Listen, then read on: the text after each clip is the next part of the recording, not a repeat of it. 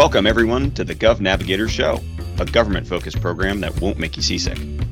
We're the Gov Navigators. I'm Robert Shea. And I'm Adam Hughes. We hope to enlighten and enliven your week with news and insightful, entertaining guests, all on the topic of government management. Enjoy today's episode of Gov Navigators, brought to you by the creative geniuses behind the award winning podcast Fedheads.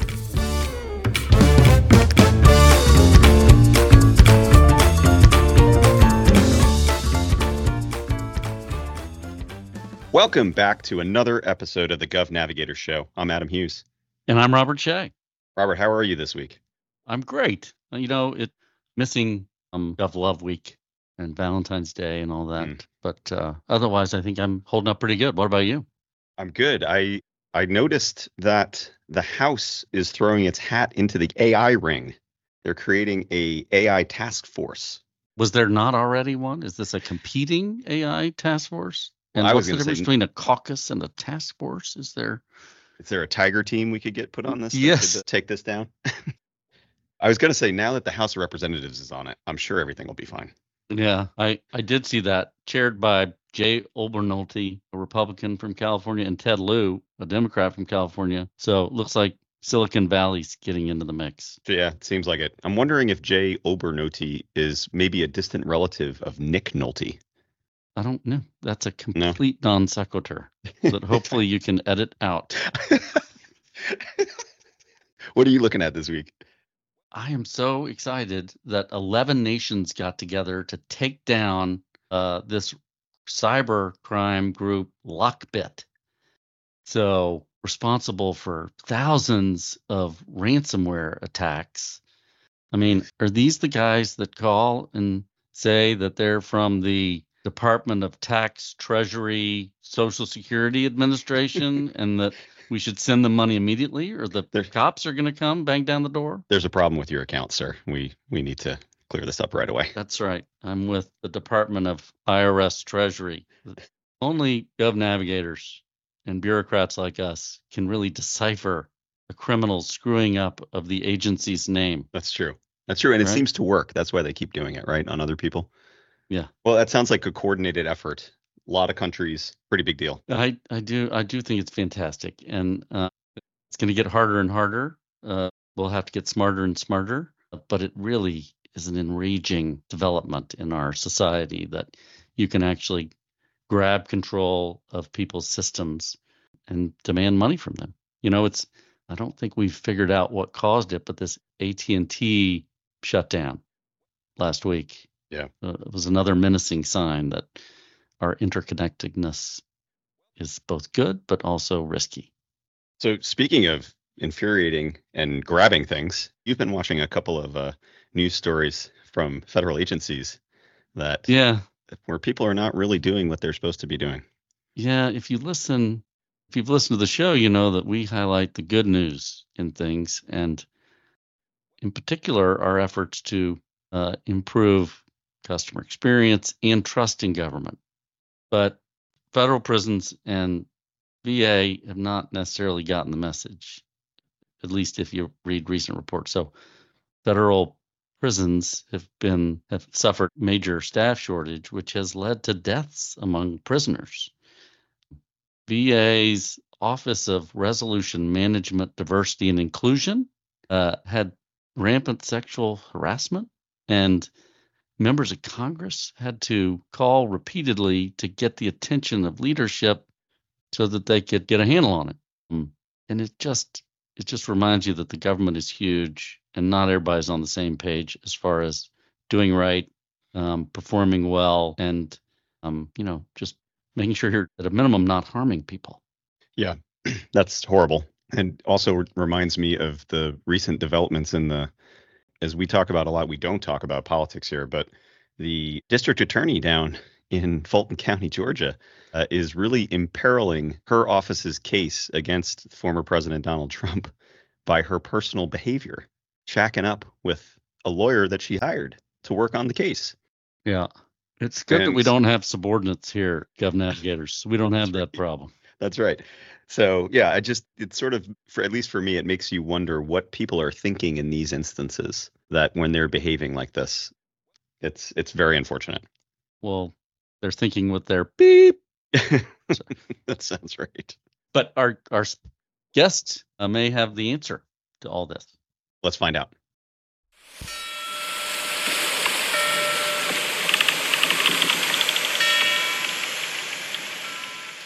This week, I'm proud to feature a dear friend, longtime colleague, but somebody who's going to talk about one of your hot button issues, the budget process.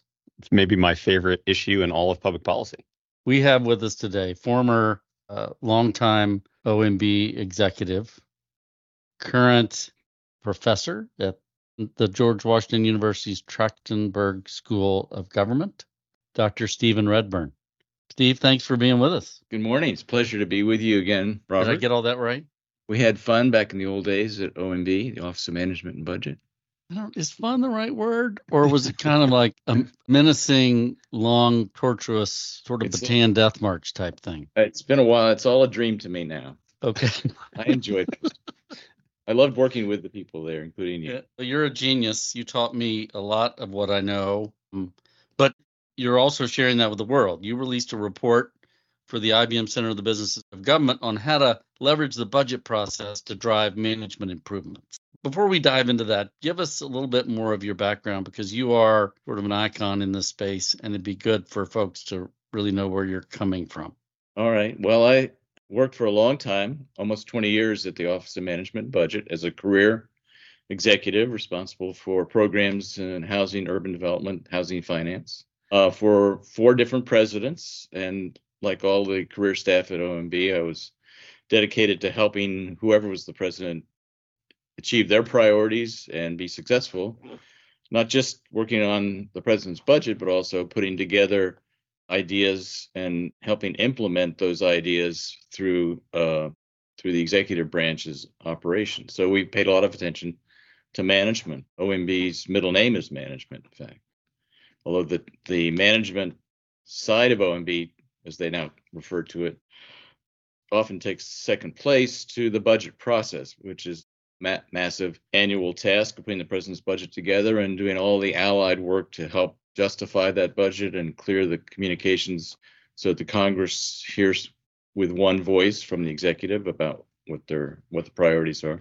So that takes most of the energy and attention of the leadership, and depending on the leadership, management sometimes gets short shrift in the process. Do you recall Mitch Daniels, who came to OMB promising to give greater emphasis to management, which he did, Mhm. but he but he said at the end of one long week, boy, the budget really beat the beep out of management this week, and and, that, and that's most weeks. Yeah, it tends to take all the air out of the room. So before we talk about the report itself, can I sort of set some context for that report?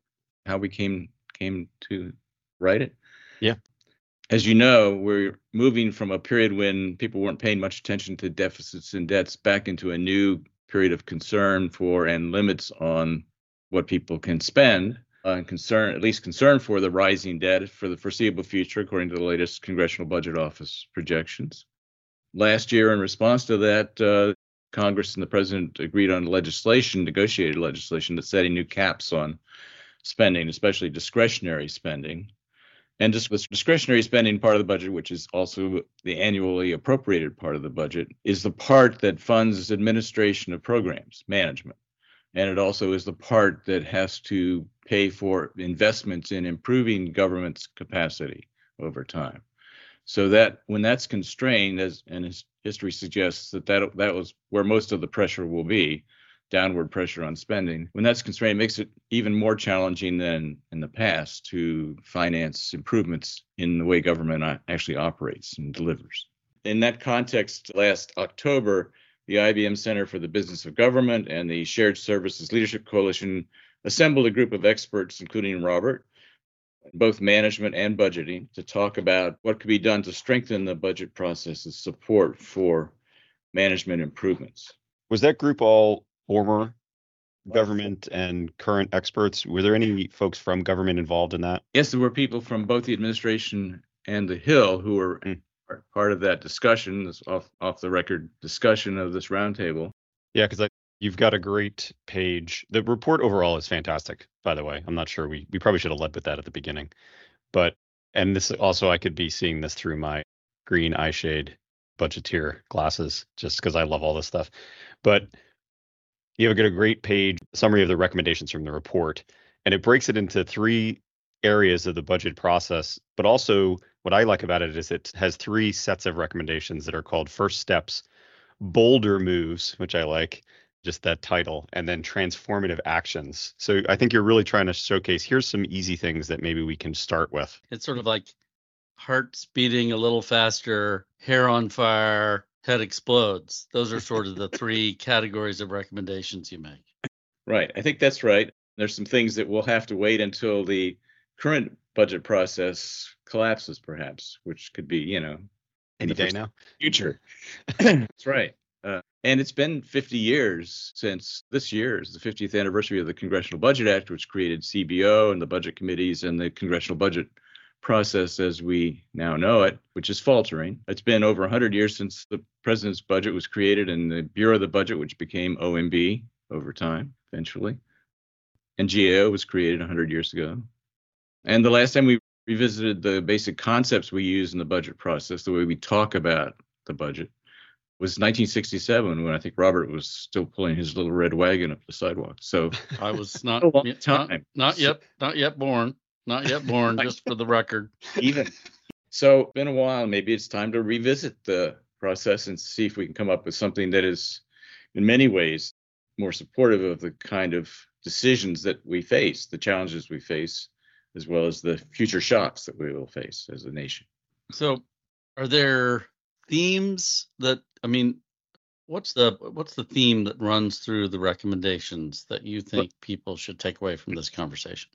As Adam said, there are three discusses the process in three parts: the development of the budget and the executive branch, the president's budget, and, and then the congressional review and appropriations process, and then the execution of the budget. So maybe we should talk about each each of those very very briefly. That'd be great. Uh, so I've told you what I think about the tension between the management and budget parts of the agenda in, in OMB. Uh, OMB has done a good job over the years and successive administrations of advancing a, a management agenda, a president's management agenda, and has also taken the opportunity pre- prevent, provided by Congress, which created a legislative framework for strategic planning and strategic reviews and measuring performance and reporting performance to create a, an integrated set of routines that all of the major executive agencies now use each year uh, and over a two year cycle and sometimes a four year cycle to drive performance toward major priorities. That has worked well, and OMB has led the creation of that, that integrated set of routines. But there's an older set of routines in each of these agencies dealing with the development of the budget proposals and taking them to OMB for review and so on. And those two are not always, always closely linked. And as a result, there's been a sort of scattershot approach to capital planning for the government's own capital needs. Things like developing new systems to replace the obsolete systems that are not well integrated and don't talk to one another, uh, or moving things to the cloud, or developing shared solutions that many agencies can use to common administrative mission support functions like cybersecurity, grants management, human resources, and so on.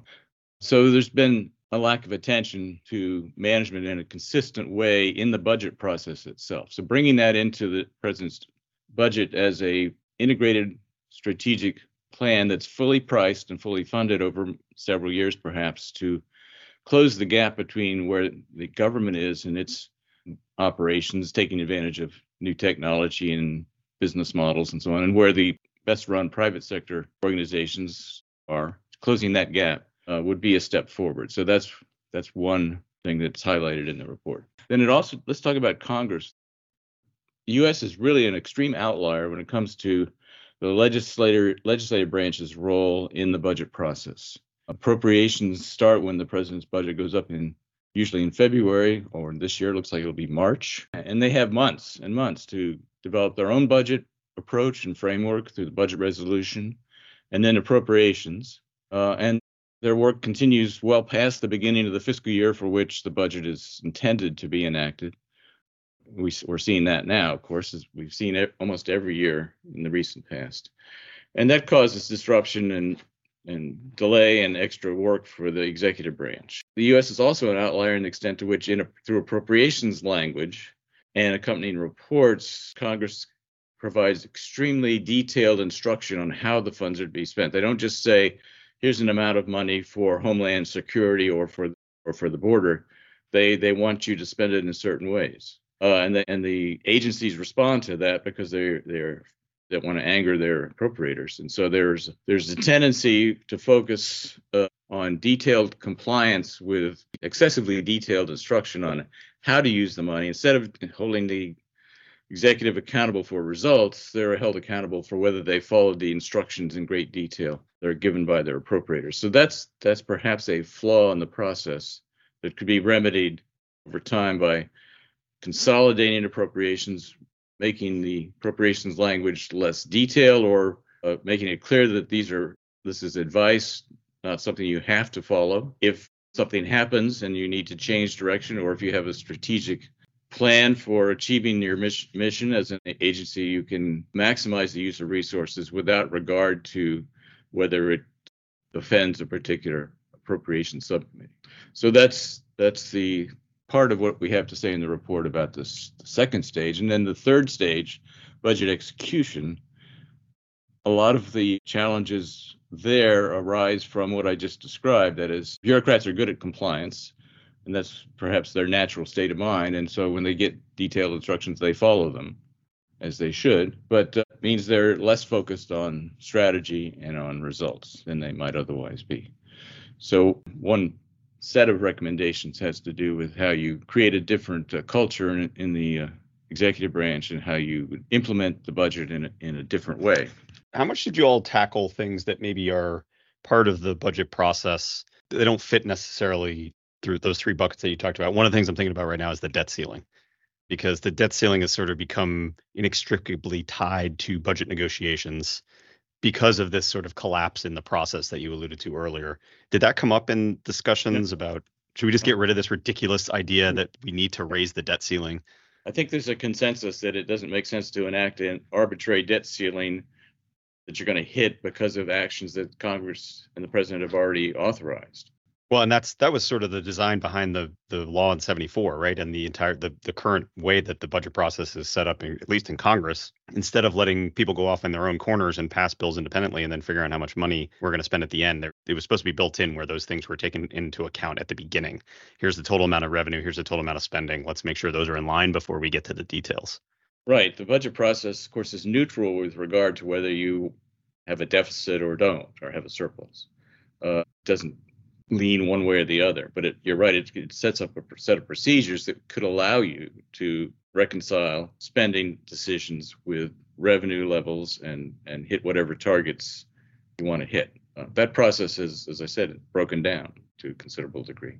And so your point that now is a time to reform things after so many decades and the process breaking down as it has. But you and I back in the day spent a good deal of time trying to persuade appropriators to grant agencies, in this case HUD, some flexibilities or to restructure programs in a way that we thought make them work better. But there's a lack of trust between most appropriators and the agencies that they fund. And that'll be a major barrier, won't it, to getting some of the reforms you proposed enacted? I think so. Yeah, I think there's a lack lack of trust. I think that's a good way of putting it and that's why I think it'll be you know part of some larger scheme that where we revisit the whole process when we when we take this on. Uh, appropriators have great power under the current process, so that and they often exercise it very wisely. But they are by nature parochial. There's they represent districts or states with particular interests, and those are the interests they pursue. So the appropriators actually asked the National Academy of Public Administration to look at the marine fisheries program's appropriations process and budget process a couple years ago because they were frustrated themselves with the outcome. They were telling the the executive branch, here's your appropriation for fisheries, and here are 14 categories of spending, and you have to divide it up in the in these amounts, these 14 amounts, and spend it this way. They would accompany that with a report, which is treated, although it's not part of the law, it's treated as though it was instruction from the Congress. by the agency, and it would say, you know, I have a favorite fish I'd like you to study. I have a favorite coastline I want to look at, and then on top of that, there's earmarking. So so that by the time you're done, the agency has tied itself in knots, just trying to make sure it doesn't over or underspend each of the in each of the little categories that Congress has set. That's frustrating. And then they don't then they're frustrated they don't get the results that they wanted. Well, maybe because there were things happening around this vast coastline of ours that uh, couldn't they couldn't react to because uh, they were tied up tied up with all these instructions. Who, who was who was the favored fish? Do you have any uh, recollection? Uh, I think it depends on where you live. Salmon is very popular, and so is some New England groundfish. I can't name them all. I'm sorry to say. It shows the idiosyncrasies of our government and how this process has a lot of weird unintended impacts. Steve, this has been really great. I think we're about out of time, sadly. Let me ask you one final question. There's been lots of budget process reform reports in the past. I think you guys have some pretty interesting ideas, a few that have been talked about for a long time, but a few that are new. What do you think the chances are of any of these things actually changing or getting enacted? Senator Enzi and Senator Whitehouse had this budget process reform. Usually, the ones that are standalone pieces of legislation don't pass, and we get things in dribs and drabs in reconciliation instructions or in a, agreement between the speaker and the president to reduce deficits. Right. So, what do you think are the prospects for any of these? I think there's some low hanging fruit. So, I think things like expanding the role of the Q, so-called QSMOs, the Quality Service Management Offices that broker shared services solutions for different agencies. That would be a fairly easy and inexpensive thing to do. Mm-hmm. There are also things that the executive branch can do on its own. For example, it could have its own capital management development process and develop in the president's budget a, a plan for closing the gap with other organizations between government and the private sector, for example. Those are things that could be done fairly easily. The other things, like reorganizing the appropriations process around a smaller number of strategic objectives or centralizing responsibility for leadership of management changes, transformative changes in OMB, for example, those are harder things because they require legislation and it's hard to develop agreement uh, because people's positions and power are threatened by those kinds of big changes. Those will have to wait for a shock. Well, congratulations on on the report opportunities for management when budgeting by the IBM Center for the Business of Government. And um, thanks for being with us today, Steve. Good luck. Pleasure. Good luck to you.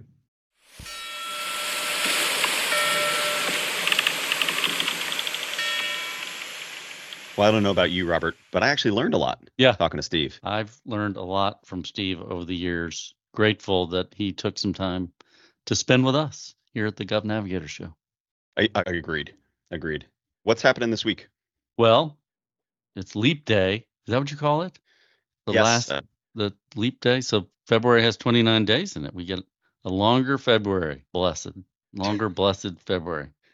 But we're going to be spending time with our friends over at AGA. Their national right. leadership training is this week, Thursday, Wednesday, and Thursday. Packed full of great speakers uh, excellent networking with public administration community. Well, what are you looking at? Well, ACT-IAC has a small business mixer, for lack of a better word, but it's a good chance to meet other small businesses that are involved in ACT-IAC or or just interested in ACT-IAC that are working in federal contracting. So I'm I'll be hopefully I'll be checking that out. Yeah, especially given the what the administration has put out there, trying to lean in on securing more contracts for small businesses. This is probably tailor made for the environment right now. Yep. Yep. And and we're coming up on the CR oh, don't, expiration don't, again. Don't oh I told you not to bring that up. We're in single digits. Friday at midnight, the first CR expires. So hmm, we might be into our cups watching whether or not the government's going to shut down. What's your prediction? Yeah. Well, I don't. I don't. We should. We should get a. I'm going to send a, a text to Charles Cooper and see if he wants to weigh in again. I'm a little more nervous this time. I kind of yeah. feel like it's either they're going to pass an extension or Johnson's going to get booted. So let's see what the insufferable Charles Cooper has to say about it. We'll report back on that. Thanks for listening to another episode of the Gov Navigator Show, brought to you by Gov Navigators. We sure hope you enjoyed it and learned something in the process and didn't get seasick. Right, of course. If you want to know more about us and what we're up to, please follow us on social media or visit govnavigators.com. Ahoy! Oh, jeez.